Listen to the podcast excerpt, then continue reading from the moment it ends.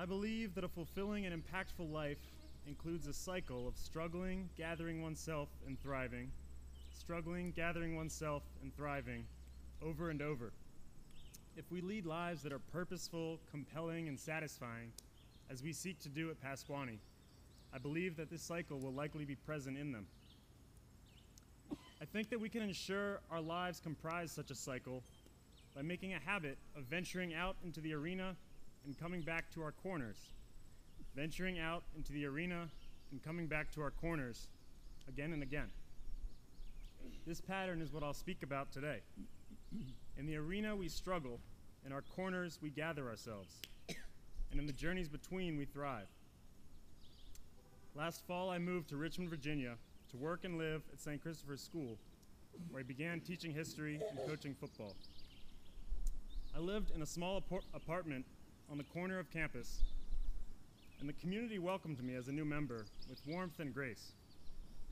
At once, I knew that I'd found a wonderful place in my new job and home. In my excitement at having been granted such an opportunity to start my career, I put a lot of pressure on myself. I wanted my integration into the community to be as seamless as possible, and I was intent on performing my very best at work. My mind and body held on to a lot of stress and tension, and I failed to pay attention. There were a couple times during the fall when the stress became overwhelming, and I lost my physical composure. When I sensed the onset of these moments, there was no question about what to do. Quickly retreat to my corner apartment. Once inside my apartment, I felt free to call a loved one, have a glass of water, lie down, and cry if I needed to. In time, I could gather myself and might find a calmer, more peaceful state of mind. In those quiet moments, I found the importance of returning to my corner apartment. From that space, I could venture back on campus and teach or coach again. With my own mind and body in a healthy place, I could try to make a positive impact on those around me. I could throw myself back into the arenas of the classroom and the playing field and give up a bit of control over my surroundings. In the presence of students and players and coworkers and new situations, I could count on there being space for me to be challenged and struggle and learn and grow and hopefully contribute the same way I could count on my corner apartment to ground me and help me feel restored. As the weeks and months passed, I began to internalize this routine. At the end of the workday, after several hours of teaching and coaching, I could, with a quick walk across campus, be back in my corner where I discovered countless ways to find restoration and peace at the end of the evening.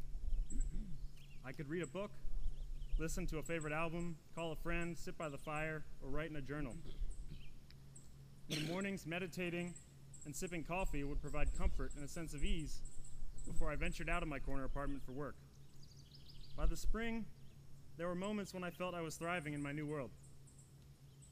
I felt more and more at home during my daily walks from my apartment to the middle school or from the playing fields back to my apartment. I encourage you to visit your corner regularly. When we don't return to our corners until moments of urgency, like the ones I experienced last fall, we struggle endlessly. If we are to be fully alive and present for ourselves, for our loved ones, for the world we inhabit, we must regularly return to our corners to rest and reflect and prepare, to gather ourselves, and to avoid the moments of urgency or panic that necessitate a frantic return. In order to visit your corner regularly, you must first discover it. One of the most important ways we can learn about ourselves is identifying the places, pastimes, and people who help us to recover. Your corner might include your favorite couch, a blank canvas and a paintbrush, a weekly gathering with friends, a song you never tire of, a run around your neighborhood, or a particular home cooked meal. An extrovert's corner might be full of people and noise and excitement, while an introvert's could be quiet and still. It might be a place you go to be alone, a time you spend with a group of loved ones, or both of these. In one of my favorite song lyrics, Willie Nelson articulates a cowboy's favorite corners. Cowboys love smoky old pool rooms and clear mountain mornings. In another, Brian Wilson of the Beach Boys describes his own. There's a world where I can go and tell my secrets too. In my room, in my room. In this world, I lock out all my worries and my fears. In my room, in my room. Do my dreaming and my scheming, lie awake and pray. Do my crying and my sighing, laugh at yesterday. Wherever or whatever your corner is, I encourage you to celebrate it and make the most of it by returning to it often. We should also note that if we spend all our time in our corners gathering ourselves, we'll never thrive or make a positive impact on those around us. Once you've gathered yourself, venture out to encounter a struggle. Go into the arena that Theodore Roosevelt famously described. Roosevelt said, The credit belongs to the man who is actually in the arena, whose face is marred by dust and sweat and blood, who strives valiantly, who errs, who comes short again and again, because there's no effort without error and shortcoming, but who does actually strive to do the deeds, who knows great enthusiasms, the great devotions, who spends himself in a worthy cause. By venturing into the arena regularly, I believe that we'll struggle. By returning to our corners regularly, I believe that we'll be able to gather ourselves. By repeatedly struggling and gathering ourselves, I believe that we'll thrive and that we'll find and share beautiful moments in our everyday lives. When and where do these beautiful moments occur? In the transitions and in the journeys, I think. When we go out on the road or trail to seek a challenge or an adventure or an experience we've not had before, we're entering the arena. We feel a healthy nervousness, a heightened sense of anticipation, and excitement for the unknown. We seek the sensation of the wind against our face, the wisdom of people we've never met, or the delight of finding a place unlike any we've ever been. And another lyric I'm fond of, Jackson Browne sings, When we come to the place where the road and the sky collide, throw me over the edge and let my spirit glide. Let's throw ourselves over the edge and into the arena. Then, when we turn around, we might also thrive in our journeys home. When we begin such a journey, seeking that which is familiar and known and warm, we feel a nostalgia for our corners. We often treasure our trips home, knowing that we'll return to a place where what we see, hear, smell, touch, and feel will ground us by its familiarity. John Denver sings, Country roads take me home to the place I belong. And once we've spent enough time in either the arena or our corners, we long for the other. We begin to love the pattern itself. We find beauty in the contrast or the variety between the two. Brad Paisley sings from his corner, recognizing how important it is that he seek an arena. I can see the ways that I've grown. I can't see this world unless I go outside my southern comfort zone. And James Taylor writes from the arena, longing for his corner. Oh, it's a lovely stretch of the highway leading me on. And my favorite thing is to miss my home when I'm gone, as soon as I'm gone. I think many of us love Pasquaney because it can serve as both an arena and a corner. At camp, we go out into the arena to struggle on lake and on diamond, and we come back to shared corners for special moments gathered around a campfire or nestled in leafy sunshine. New boys, I congratulate you for putting yourself in the arena six weeks ago when you ventured to make a home for yourself on a new hillside in a new community, daring to struggle with the challenges of homesickness and making friends and the unknown.